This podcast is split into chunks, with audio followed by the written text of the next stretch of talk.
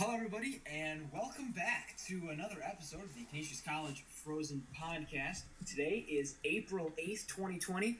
My name is Vinny Cristiano. I'm back, not really in studio with Jay Ashdown, but we're going to talk about some college hockey regardless. We are going to talk about how the season unfortunately ended pretty short, and we are going to transition from that into looking straight into next season and talking about some of the prospects that is going to have coming in in the fall when we hopefully, cross our fingers, return to school. So, for the next episode of the Canisius College Frozen Podcast, let's make it happen.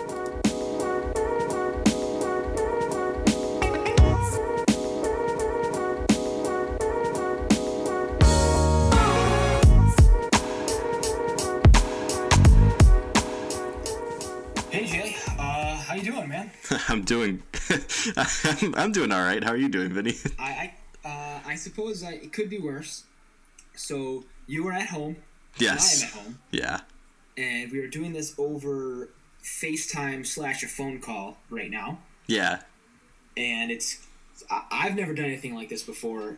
Have you ever done anything like I this before? I have never done anything like this before in my life. It's it's very very interesting experience. It's kind of exciting, but I, I would much rather be in Buffalo right now, uh, enjoying some pizza. But you know, we'll we'll save that for another day. And that's not even this podcast specifically that I'm referring to.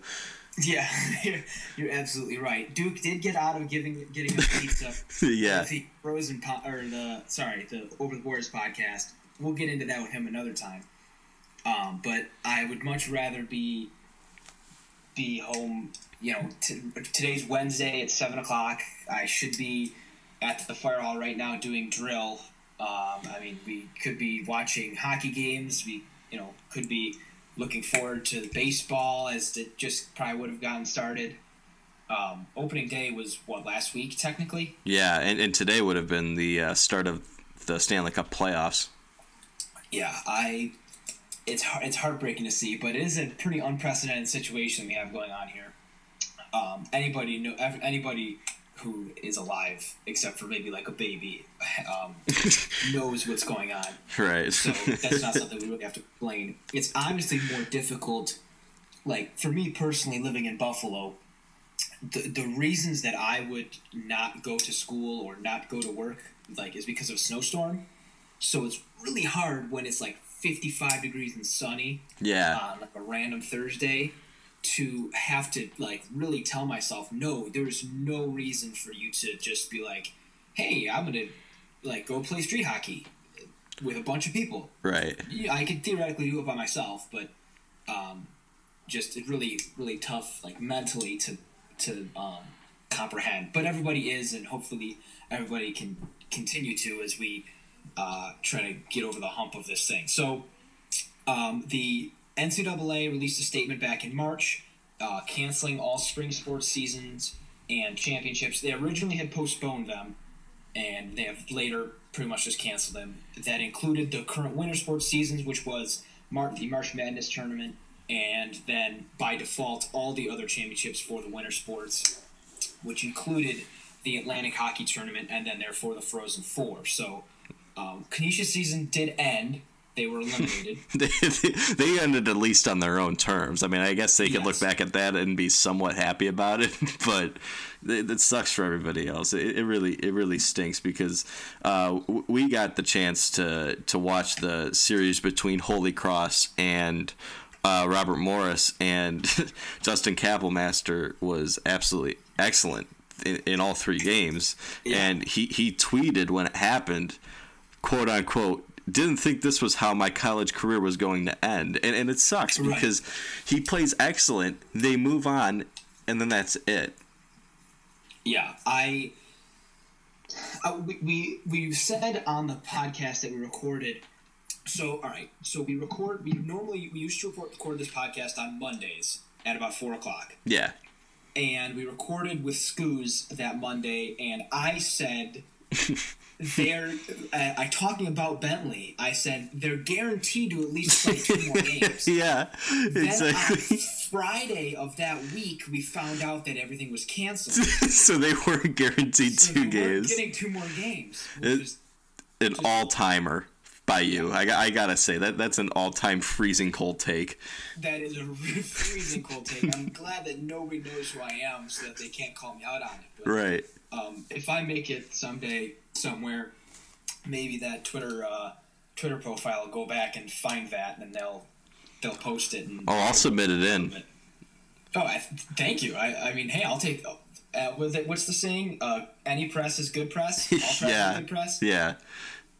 I don't necessarily uh, agree with that statement, but no, not at all, not at all. But you know what I'm saying. All right. Right. So, um, right now, essentially, we are looking towards pretty much everything is looking towards next season um, in terms of hockey. Now, there's there's talk about the NHL um, kind of trying to resume, get into some playoffs. The regular season is pretty much um, would you say it's pretty much? It's done. It's done. If they decide to return, they're just going to expand the playoffs.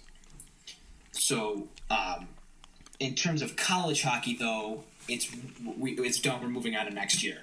Unfortunately, for the winter athletes, nobody's going to get any eligibility back, so nobody's really going to get a shot to win the 2020 frozen, you know, Frozen Four.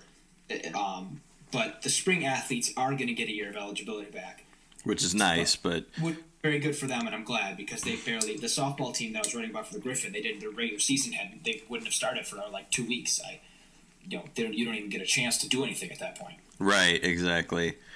So many different sports had to go through that, and, and, it's really tough just thinking about like I mean we talked about Kapelmaster, but another right. quote I have here is from Sean Cameron of RIT, and right. he's he uh, RIT tweeted this on April third. The sudden end to our season was frustrating, disappointing, and saddening. We had a special group of guys this year. We worked hard and put in extra time to bond as a family. We were as tight as it gets. We were ready to make history. We obviously keep our situation in perspective. The world's in a very tough place right now. However, we put so much time and effort into this sport, it almost becomes our whole life. I'll never have the chance to suit up with my brothers in the Polisseni Center again or feel the chills when the corner crew gets so loud we can barely hear ourselves think. It's too soon to look back on what we could have accomplished because emotions are still very high, but I'm proud of this group of guys and legacy that we've left behind. Speaking for every senior, I know we have zero regrets because we gave it our all every single day.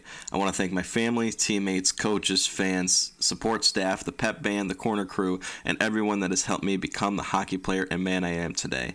RIT has changed my life for the better. I would stay another four years if I could. Go Tigers. Yeah, that's a really that's a pro that's very well said.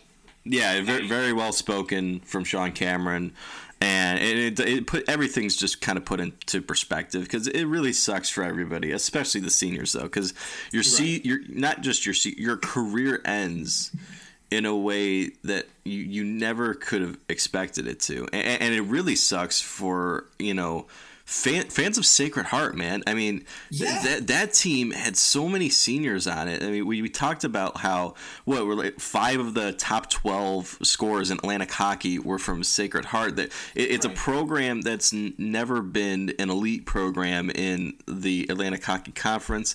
They've never even won a title before for the Atlantic Hockey Conference. They're they're prepared to make a run this year, give AIC a run for their money, and, and they don't even get that chance. And, and now they're going to return next year, and so many of these top guys that helped make them so good this year aren't even going to be there.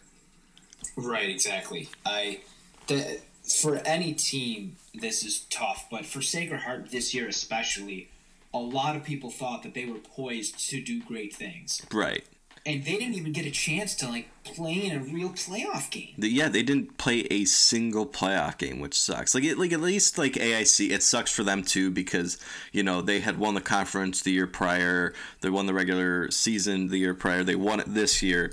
So th- that's a team that legitimately can look at themselves and be like, well, dang, I mean, we, we were probably going to win that thing. And we would have had a chance to have gone to uh, the, the the Sweet 16 to, to try and see what we can do in the NCAA tournament.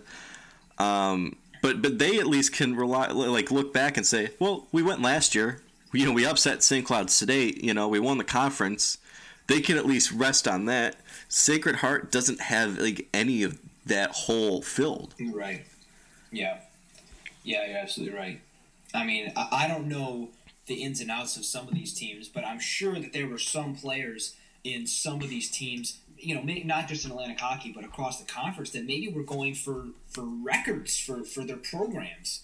You know, scoring record or or, or minutes or, or something or game, you know consecutive games played or something and they're not going to get the chance to go finish those because of this right yeah absolutely i mean so we, we saw uh, one of the better players in the conference jason cotton who actually just signed a contract uh, with the carolina hurricanes because his, his, brother uh, david cotton from I, th- I think boston college was a draft pick of them in 2015. They signed uh, NHL contracts on the same day.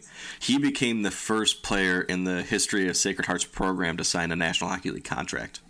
Yeah, and good for him. Congratulations. Well earned. He had an amazing season. Yeah, he's he's, he's an awesome player. So right. uh, best of luck to him. But I mean, it, it just kind of shows like this is a really special player who could have done some great things in the playoffs, and unfortunately for him, he didn't even get the chance.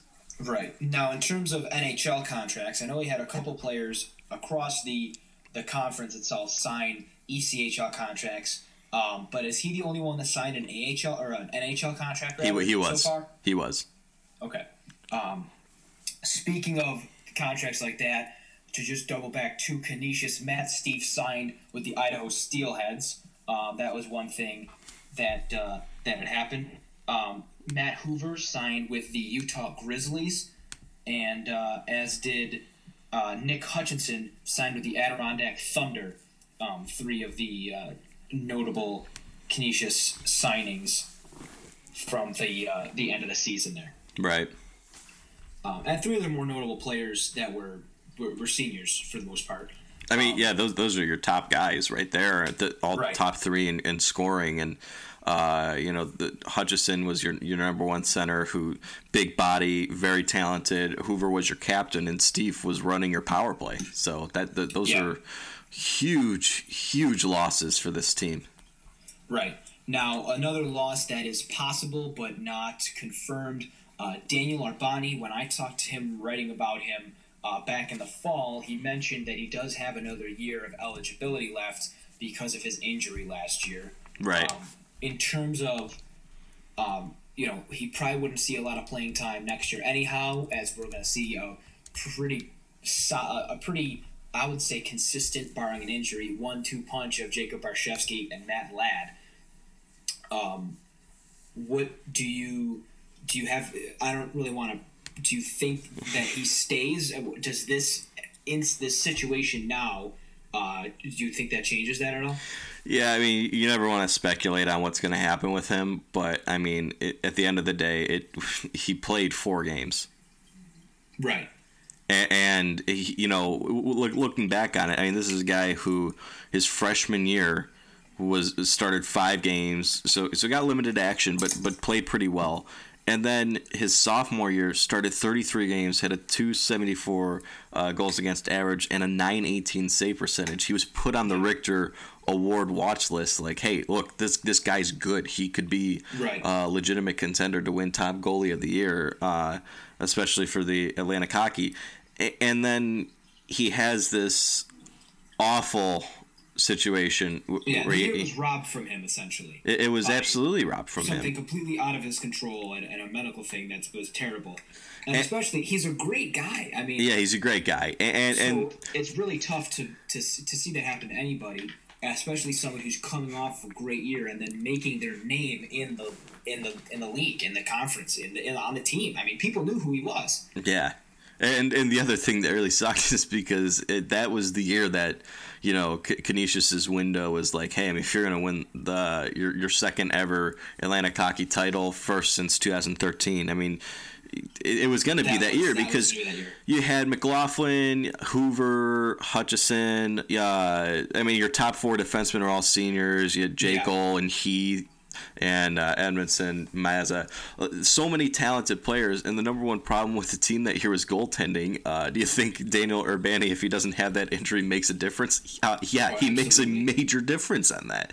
And, well, I mean, part of the reason, though, the problem was injuries. I mean, goaltending injuries plagued the team that year. And not other injuries as well, but I mean, if you have him that entire season, it's a completely different season. And, yeah. it just sucks because it's a terrible situation that plagues an awesome person and awesome goalies really career he comes back and he to be honest man he, just didn't look like the same guy and this team couldn't afford to really screw around with starting a million goalies uh, you know, I don't, I don't think they really had any interest in starting Tucker Wepner in any games.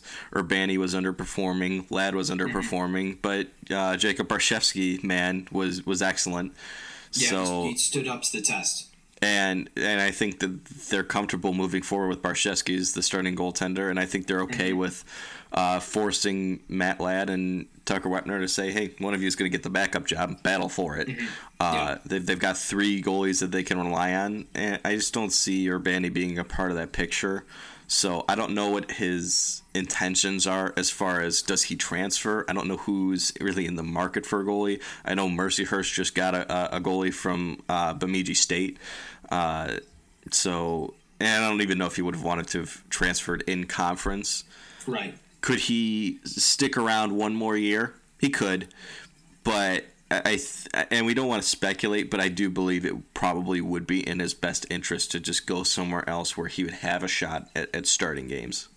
I think any athlete wants playing. You want an opportunity to show what you have, um, and playing time is something that, if there's an opportunity for it, maybe he'll go out and, and get it. Um, this essentially, in, in just in terms of how seasons ended for some of these teams, you know, I with Canisius' season having ended, um, and by pro- I'm not sure if it's really changed his decision too much, but um, some of these other teams, you know, maybe guys who had another year and were thinking of leaving or staying, you know, I don't know how the math is going to work out. But as you said, not a good idea to really speculate, but just something that I wondered about Is, as this, again, this whole uh, virus thing is affecting everybody and anybody. So uh, just interesting to think of, of, of, things like that as we don't have any active sports to, to talk about. Right. It, it, it, really really sucks, man. I mean, I've yeah. been I've been I, you know I'm a huge Survivor fan, but I've been watching like an absurd amount of Survivor lately because it's like the yeah. closest thing to sports that I have.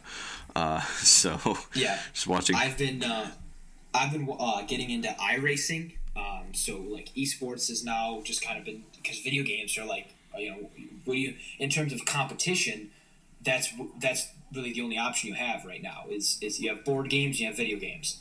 Um, right. So, uh, but iRacing has been being broadcast on the normal like NASCAR channels, uh, and I'm a big auto racing fan, so I got all the stuff to do that because being an actual race car driver would be nice to practice, and then also it's just like a ton of fun. Um, so that's something that I'm doing to get myself uh, kind of get my mind off of things and then maintain that competition aspect that everybody loses because of of the virus. Yeah, it, it's th- this whole thing, man. It, it, just sucks. Yeah, it's sucking the life out of everything. It really is, um, and it's just it's nice to just again to talk to somebody. I, I haven't seen you since that Thursday that we left school. It was just kind of like right when I told you basically that I wasn't going to see you until August because I knew that this was going to go this way. Right, exactly. So, um, so it was, uh, and that's tough. I mean, we were. I was looking forward to recording so many more of these podcasts. I mean, one of the, my favorite things with editing these and, and getting them up and, and talking about them, but and it just it's just it was heartbreaking. So right, even though you take forever to edit them and post them, you know, I, I, know you enjoy like, it. I had a lot of other things going on, and now I have nothing going on. It's like, geez, I wish I could edit podcasts. um, well, now I'm giving you one that you can uh, that you can edit. So perfect. I'm, I'm such a nice guy. Yeah, you're you're a gem. All right, so um, now again, as we transition into looking towards next year, a lot of guys have already committed to their schools for the 2020-2021 season, um, and uh, for the Atlantic Hockey Conference, we have one, two, three, four, five, six, seven, eight. Um, I feel like I'm missing a team in here, but Oh yeah, Mercyhurst. Where'd they go?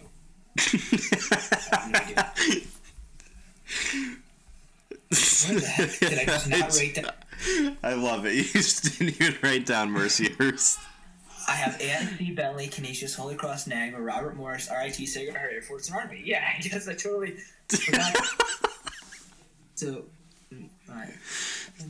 Yeah, no, that's that's ten right there. You are missing Mercyhurst. There's no doubt about that. Nine, ten. There's yeah. 11 teams in the right, conference. Well, yeah. Let me. Uh, add them to the dock real quick there. I mean, to be fair, they were not really a part of the conference last year.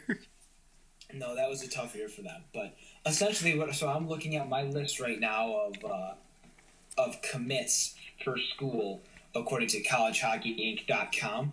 Mm-hmm. And um, so obviously we have 11 schools. I didn't add up how many players have committed to the entire program, or sorry, yeah, the entire conference.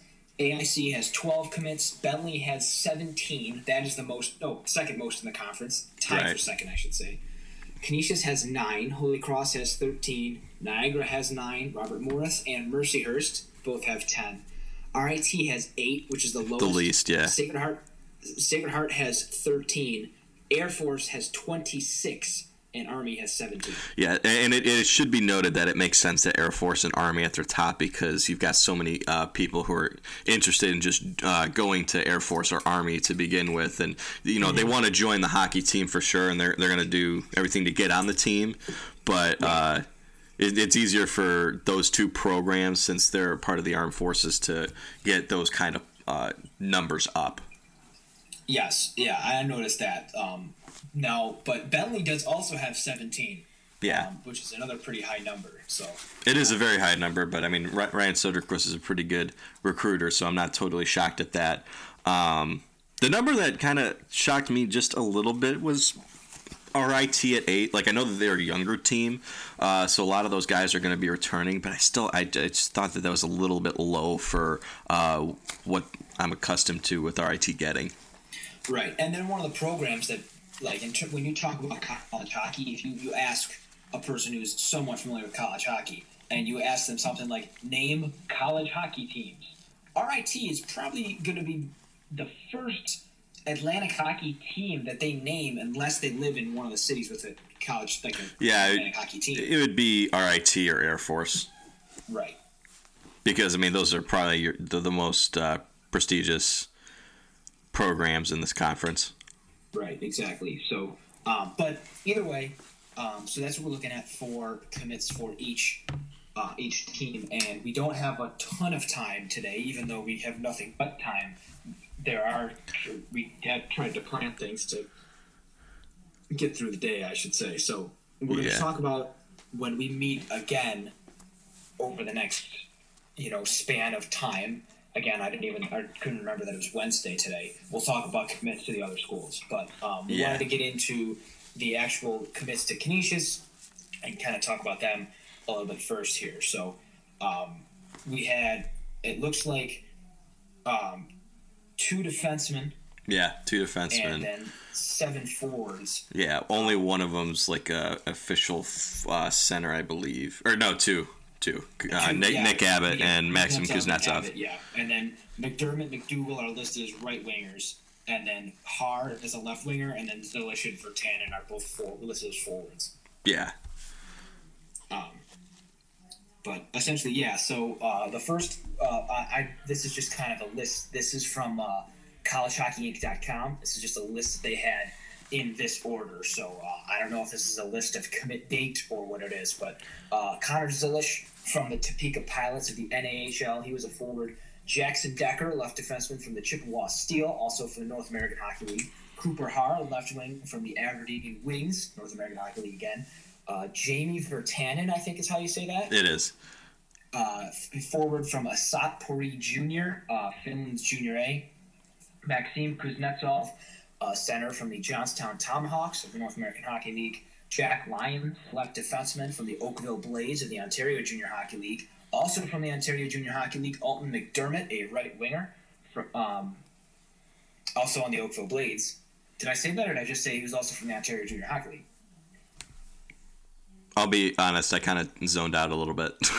Okay, that's fair enough. They are te- they were uh, teammates on the Oakville Blades. Now they're going to be teammates on the Canisius College Golden Griffins. Uh, Christian McDougal is the next commit, a right winger from the Coquitlam Express of the BCHL. Um, and Nick Abbott, a center of the Brantford Junior 99ers. yeah, I know you're a big Ontario. Brantford guy, so I'm a uh, huge Brantford, Ontario guy. Listen to the uh, Over the Boards podcast if you want to know why I'm such a big Brantford, Ontario guy. I s yeah, I, I still, still can't believe that. Look, I, I thought it was like close to Buffalo, so it'd be somewhat relevant. I don't know. I don't know what people have heard in passing. I, it, was it helpful? No. Was it funny? You guys laughed. It was hysterical. It was not helpful at all for anybody, and uh, it, you you said that your main reason is because it came out with something for the NHL on Twitter, and Duke wasn't even on Twitter, which was even funnier. Yeah. Yes, that's true. I've seen on my preface was like I've seen on Twitter and also on like YouTube like uh, just pictures of like the top guys from each of these hockey towns or whatever, and he was from the Brantford, Ontario one, but it is what it is.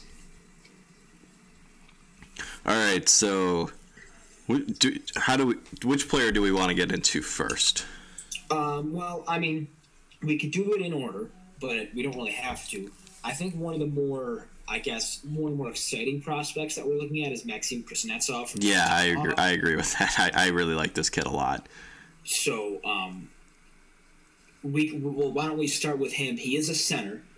Um, so in terms of how he fits into the lineup, we will certainly find out. Right. He, well, we badly need center depth, and, and right. I think he's a guy that's going to develop into.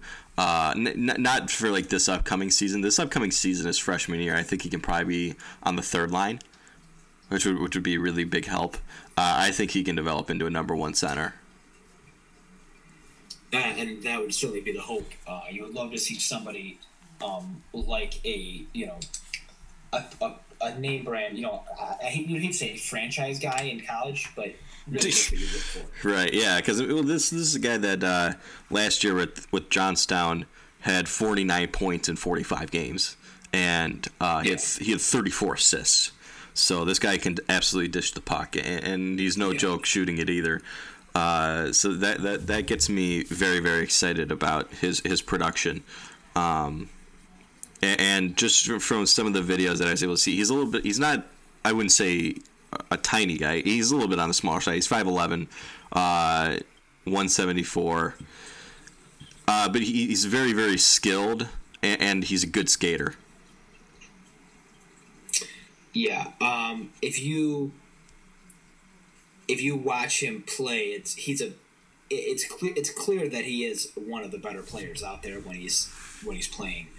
Um, he it looks like he did play at least uh, looks like three games in 2018-19. Yeah. With uh, actually, I guess maybe not. I thought one of the guys we also got was from Amarillo, but it, it turns out maybe I'm wrong. Um, Amarillo Bulls. I guess I just misread that. But anyway, um, yeah, he had the year before even. So, so you mentioned last year he played in 45 games uh, and had 49 points. The year before that, for the Connecticut Junior Rangers of the NCDC, he played 43 games and had 28 points, uh, 11 goals, and 17 assists. So he also had uh, 11 points in seven playoff games for them too. Yes, and that's more of the that's more impressive, I think, than that's what you are looking for, especially some if somebody can improve when you get to that first round of the Atlantic Hockey Playoffs because you're guaranteed to get a playoff game. Right. So that's that's nice. Hopefully, he could be a play a good playoff player. The other uh, funny stat is from 2016 2017. He played for Team Compass uh, 16 under 22 games. He had 38 points, and then he played for Eastern Regional High, had 56 points in 16 games. That's that is pretty crazy. he had 36 goals in 16 games. Oh my god. Oh yeah, I'm, yeah, yeah I'm excited for this kid. This kid's gonna this kid's gonna be very good. Yeah. Uh, the year before that, he had 46 points in 12 games. yeah, for East Regional. he had 31 goals in 12 games. These are oh st- these stats are stupid. Yeah, he's he's he's he's good. I'm excited to see this kid play. And when I say kid, I do mean kid because he is younger than me. Yeah, he yeah, we are older than him, which actually makes me kind of sad. yeah, I, I feel like really, really sad. I feel like such a loser right now. I think about that a lot. Um, like just like I watched some of my friends that I, I played with like play for like like D three for like John Carroll, and now that we're going to be juniors next year, I see all these guys come in and they're younger. Like you know, in the NHL draft, like some 18 year old's going to get drafted. Like, yeah, it's God. I feel like such a right. Like, he, I, he just made more money than I have in my entire life. yeah. The second of his name being pronounced on live television. Uh, yeah, it's uh well, I don't know. I mean, when I win Survivor and win a million dollars, I, I think I might have the edge on some of these guys for a little bit, but That's true, but but until then, until then, I'm I'm just kind of a, a loser. Uh, so another guy that I, I'm very very excited for, uh, just because he's a bigger body and, and seems like a very skilled player, is Cooper Har. Cooper Har is 6'3", 205. Uh, got a pretty big frame on him, and yeah, he's that's solid. and, and last year he had 40 points in 36 games for the Aberdeen Wings and Yeah. the North American Hockey League. Yeah, he um, has always been a at least what what seemed like an above average uh, point getter. Yeah, Um, he did have a little bit in the USHL in 2018-19. He had only 17 points in 62 games played. But every year, but the two years prior to that in the North American Hockey League, he had over 30 points in both of his seasons. The one season he had 33 points in 60 games played, and the year before that he had 36 points in only 53 games played. So, um, I, so both really solid. He's been consistently pretty solid in the point department. right. Um, and it does not look like he takes a ton of penalties either, which is always a good thing. Yeah. And, and and the other thing though is like just just the big body, the big frame. I mean, uh, obviously he's not going to replace the production that Nick Hutchison has, but you do need some of these bigger guys Right. up front on your forward lines, and that's going to be some Yeah. size that this team uh, is is losing in Hutchison. They're gaining that in Cooper Har because they're like very similar in build. Oh yeah, it, looks it.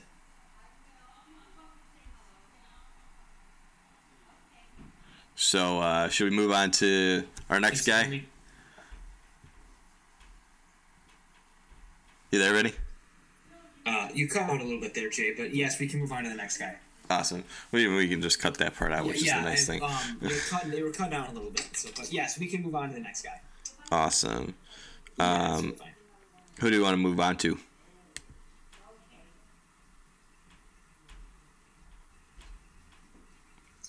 Vincent? Um, well, why don't we? Let's let's take a look here. I mean, we can really go on to anybody. I- I think, uh, about Cooper Har. Why don't we talk about one of our defensemen? Um, yeah. I, I, let's. Uh, why don't we go to both of our guys in the Oakville Blades? We'll talk about Jack Lyons. Okay. Yeah. So Jack Lyons is a very, very interesting defenseman. Uh, from what, what I've gathered about him, uh, he's he's six foot one, two oh five. So that's a pretty decent decent frame. Uh, and last year he had 42 points in 48 games for Oakville. And the year prior to that, he had 30 points in 52 games. So this is a guy, uh, not not a not a ton in the goal department, but I mean this is a puck moving defenseman that you can rely on.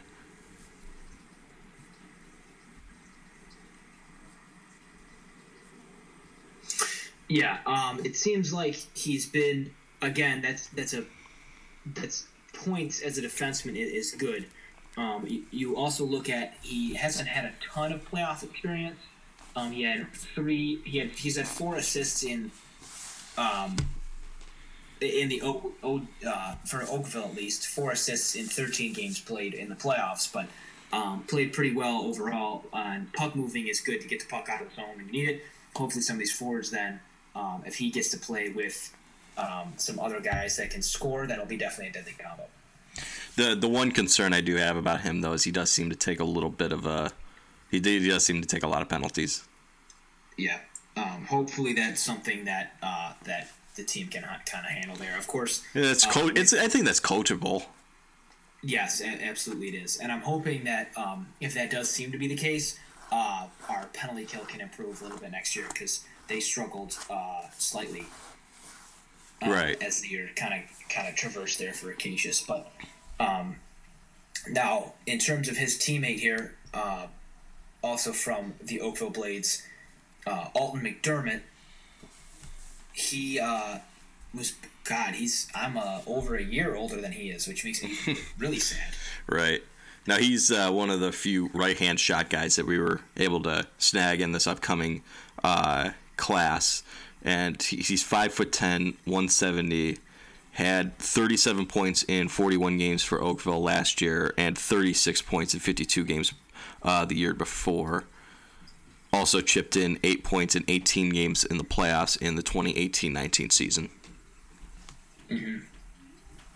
Yeah, and those are pretty good numbers. And always having a right shot is going to be important because a lot of the guys that we have been bringing in are all lefties. Um, and it seems like at 5'10, 178, he's a little shorter, um, but he's got a little bit more uh, weight on him than, or sorry, 5'10, 170. So he's uh, he's going to be a little smaller, it seems like, in terms of the build goes. Right, but he's a very speedy guy, so that's the, yeah. that speed and skill is going to help out this team and speed and skill is the way the game's going. I mean, college hockey absolutely is physical, but speed and skill, speed kills, as they say. So, um, never gonna say that that's not important, and it's always gonna work. Another so another guy that I'm very very interested in, and, and this is a little bit harder for us to talk about because I don't know exactly. Uh, I don't have as much information on this kind of a transfer, but uh, Jamie Virtanen is coming over from Finland, so that's going to be a very, very interesting transition for him. Uh, I'd imagine that that's yeah. a guy that Martin Linko was probably going after because uh, because he's uh, from Finland as well. Uh, hopefully, right. I mean, they brought him in because uh, they think. Well, first of all, I mean, they, they think he's a good coach for for one. He is. But another thing that they wanted to do with him is they wanted to say, hey, we need to try and see if we can get any kids uh, overseas to come here because the, there yeah. were no kids. I mean, it's mainly Canada and uh, the states on, on yeah. this team. So getting a guy very skilled and Jamie Virtanen to come over from Finland, that's a big deal for this team. Yeah, it really is. And, and again, that's going to be really interesting to see how he adapts to the North American style of game. I'm, I'm excited to have somebody not from Canada or America on the team here. I think it's going to be really fun to watch him, and maybe he can be kind of a um, not like a, a, wild card necessarily, but um, somebody that kind of like a um, I forget what's the phrase that I'm looking for, like a dark horse. Yeah. Yeah, so that'll be uh, that'll be interesting to watch him. And again, it's tough. Like being in Finland, it's tough to compare like how the, the play happens. But hockey is pretty much hockey for the most part. He had 48 points in 51 games last year, which is good. yeah, um, and the year before that, he split time between the U18 and U20 team, um, picking up what looked like 27 points in 52 games. So uh, not as good there, but last year he had a phenomenal year. Right, but that just shows the development that he he went through. Right. And he was he was the captain last year for that team. Yes, he was. He was an assistant on the U18 team, the U18 team two years before that as well. Right. So that that's another good thing is is this guy is obviously someone that people look up to as a leader. Yeah, uh, and that's a phenomenal quality to have coming over. That'll that'll that hopefully that ability to lead will help him adapt to this game as, as he knows kind of what, what needs to happen, how people are going to help him out in that way. Right. Yeah. And hopefully he'll can make that transition easier for himself. I'm excited to meet him. That'll be cool. So another guy uh, that was has committed to Canisius, a very small frame, five foot seven, one seventy, is Nick Abbott. Uh, his offensive production uh, definitely doesn't jump out at all, but he is a faster player, uh, and it seems like he's a very good penalty killer. Yeah, and that'll be something that if he's we, I hope they went over that after for that reason because if he's good at it, that'll help us out a lot. We're gonna need people um, that can do that. For sure. I mean, eh, when you last two years we've lost uh, Matt McLeod and Casey Jerry. So yeah. I mean, anytime you can get as many good penalty killers uh, as possible, that's always uh, a big help to have. And right. you know, you'd love to go out and get a, bunch of Jamie Virtanens and Max Kuznetsovs if you can. But I mean, if your team's loaded with that, I mean, you need someone to play on the fourth line. You need someone to right. uh, chip in on the penalty kill. So it's not a, a, sexy commit, but I think that this is a, is a good one for Canisius. Yeah, I, I'm. Um, he, you know, he could. If I, I think of small players on on Canisius right now, and um, and the first one that jumps out at me um, is Mitchell Martin. Yeah. But he's he's a little. He's not necessarily as short and skinny um, as Nick Abbott is. And, and he's done a pretty good job in in, in uh, developing his game. Uh, he was very very raw his freshman year, but I thought around the end of last year, Martin was starting to step up offensively and and, and chip in a little bit uh, in all aspects of the game. Yeah. Um, yeah, so Abbott hopefully will add to that penalty kill and volunteer assistant coach Daniel Paye. He, is he back for another year? I'm not totally sure, but I would expect him to be back. Okay. Well, hopefully they can take some more steps on the PK and, and uh, become a little more effective in that area. So Um, another guy that whose offensive production doesn't really jump out, but could definitely be a good depth player for this team. Uh, Christian McDougal last year had 10 points in 42 games uh, in the BCHL. He's six feet tall. He's 174, so kind of an interesting frame. He's not he, he's not a smaller kid, but uh, is a little bit on the skinnier side. Right.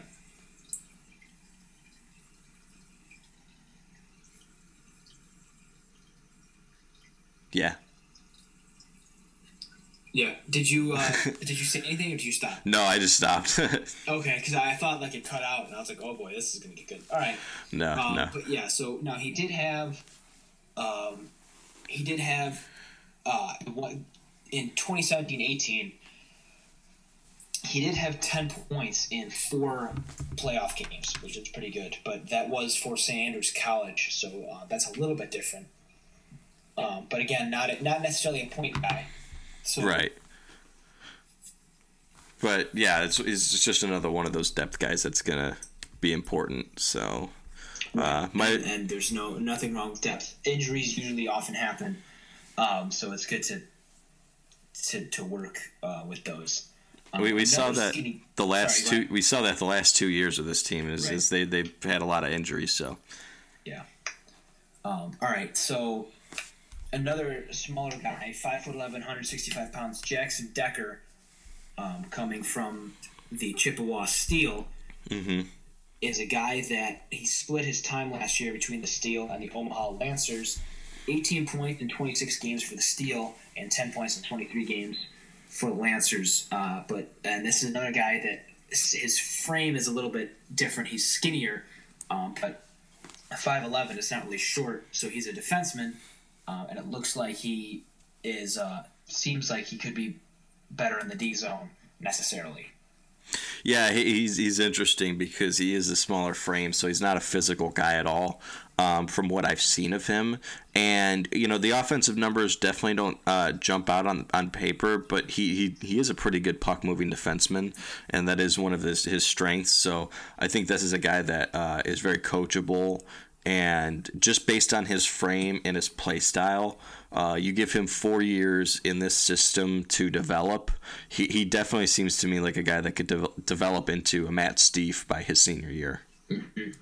Yeah, and and as we saw, Matt Steve just signed uh, a pro contract, so So, so yeah, it would be a good step. Good step, I should say. Yeah, I, I'm sure Jackson Decker would be happy with that if that's Absolutely. his trajectory. Yeah. All right. So that brings us down to the last prospect, the last but not least, the one we have not mentioned yet. Uh, back towards the more point producing side of things is the uh, is Connor Zilish, and he was also the he was an assistant captain on the Topeka Pilots, where he played for two years. He had 41 points in 51 games last year, and uh, 26 of those were assists, 15 goals, um, and a plus minus of 11, uh, which is, you know, that's kind of a flawed stat. But I was noticing that with a couple of these guys. Their last season was uh, a season where they were in the pluses. So Yeah, got a lot of uh, pluses on this team, and this is a guy six foot one, two oh five. Got a pretty good frame to him. Yeah. And he, he's coming in only 20 years old, uh, but he'll be he'll be 21 by the time uh, the season begins. oh, good. I'm older than him. You'll be you won't be older than him. Or I'm younger than him. That's what I mean. Yeah, I was gonna say uh, I'm I'm I- I'm older than him by a week. He's older than me. I am older than him by a week, so I guess that I guess that I don't know. Does that make me feel good? Um, I think it still gives you hope, Jay. All right, as long hope is the only thing I'm asking for. So Yeah, he's older than me by uh, about nine-ish months. yeah, I'm older than him by literally uh, nine days. We're basically best friends. So, what's up, Connor? I, I hope they don't listen to this and all the. This podcast was just about comparing our ages to the people that are better hockey players than we are. Significantly better hockey players than us. Guys that'll snipe on me like nine out of every, every like every ten shots that they have, and the one time they don't, they like hit the crossbar. yeah, I just missed the net. They're trying to pick a corner and Yeah. just yeah. Um. Yeah, all right, so back to actual talking about real things. Connor Zilish, um, again, another assistant captain. So that's something where he had a little bit of leadership experience, something that's always valuable. Can't teach Played for- leadership. Sorry, go ahead. Just you just can't teach leadership. So I mean that's important to have Right. uh, on a t- Yes, especially on a team like this. Um, he did play for Team Wisconsin in the 2016-17 season um, for the UMHSCHL. It's a lot of letters. Kind of neat. There's a lot of letters. Uh, but he's played since 2017 in the North American Hockey League, so he has experience um, and a little bit of a high, like a higher level than people who are kind of jumping up from from like dope AAA travel to juniors back up to the to that league. So um, he has experience and, like we mentioned, experience as a leader. Yeah. Overall, I'm pretty pretty happy with this recruiting class. I'm very excited to cover this recruiting class for next year. I think it becomes very interesting because, like you and I have discussed, I think that this this is a team that's kind of got their top two lines figured out. I mean, you got Austin Alger, you've got uh, Grant Meyer, um, Lee Lapid, uh, Ryan Miato, Keaton Mastrodonato. There, there might be somebody that I'm missing in between there, but I mean, those the, your your top two lines. You've got some forwards uh, that you can rely on to, to get some scoring done. I think that that's kind of Right. filled out. Your top three defensemen are figured out. This, it, this is where it becomes interesting because this is a team that I believe has three capable top pairing defensemen in Jestro, Wareham, and Hamlin. But the rest of the defensive staff is incredibly inexperienced and unproven. So you, you just I think if I'm if I had to guess, the person that's gonna the player that's gonna join uh, Hamlin on the second defensive pairing is probably gonna be Melo Ragney. He was the most impressive out of all the defensemen last year. He saw the most time and uh, was the best offensively speaking. Um, so if that's the case, you need two defensemen on a on a uh, day-to-day basis to to step up for this team between uh, guys like Nick Parody, uh, Hudson Lambert, uh, you know Jack Lyons just coming in now, uh, Jackson Decker, and and there's there's some other guys that I'm probably forgetting in between there, but I Yeah. can't. Well, yeah, there's like you have like Lincoln Earn. and- Yeah, Lincoln Earn is another Yeah. guy. So that's where this team becomes incredibly interesting. The, the best part about this team is that it seems like uh, the stability comes in net, which is always a good thing in this conference. Um, But I'm just kind of interested to see. It's going to come the, the the third defensive pairing and your bottom six are where some of these guys are going to have a real chance uh, to try and f- fill themselves in there and make a difference on this team. Yeah, and I imagine that as the season goes on, if things aren't working, you might even get in a situation where lines are switched, and some guys might see themselves on the top two lines. So, Yeah, I, th- I think uh, Virtanen and Kuznetsov are, are, are two guys that could, uh, barring injuries and, and everything like that, could could see themselves in, in those kind of roles uh, very early in their careers because I think they have a lot of talent. And the other thing is important is uh, whenever uh, Simon Gravel returns to the lineup too. I don't know if he's going to be back this year just because of the timing of his ACL tear last year. I don't know how long Right. it's going to take for him to recover. It might not be a terrible idea to have him sit out the entire year, gain that extra year of eligibility back. Uh, so I don't know what their plans are Yeah. with him, but if he does return, that's another monkey wrench that's thrown into your lineup. right. Yeah, I, I, I um, don't think we've either of us have seen a timeline for that yet. No, it, it happened in November, and, and we saw it with uh, Jesse Pereira, who literally only played one game last year, uh, who, who's now no longer a part of the program because he, he tore it about right. two years ago, and it took him a lot longer than they expected to have him recover, and he ended up gaining an extra year of eligibility, and then the extra year of eligibility, he still missed most of the year. So uh, I think they, they like to, to err it on the safe side. They're probably going to do it the same way with Gravel if I had to guess, but you just never know. Yeah, that's uh, yeah, that's something where it, uh, injuries are so tough, and then you don't. Want, and this, you're still young. You're in college. You still could have opportunities when you're earlier in your college career.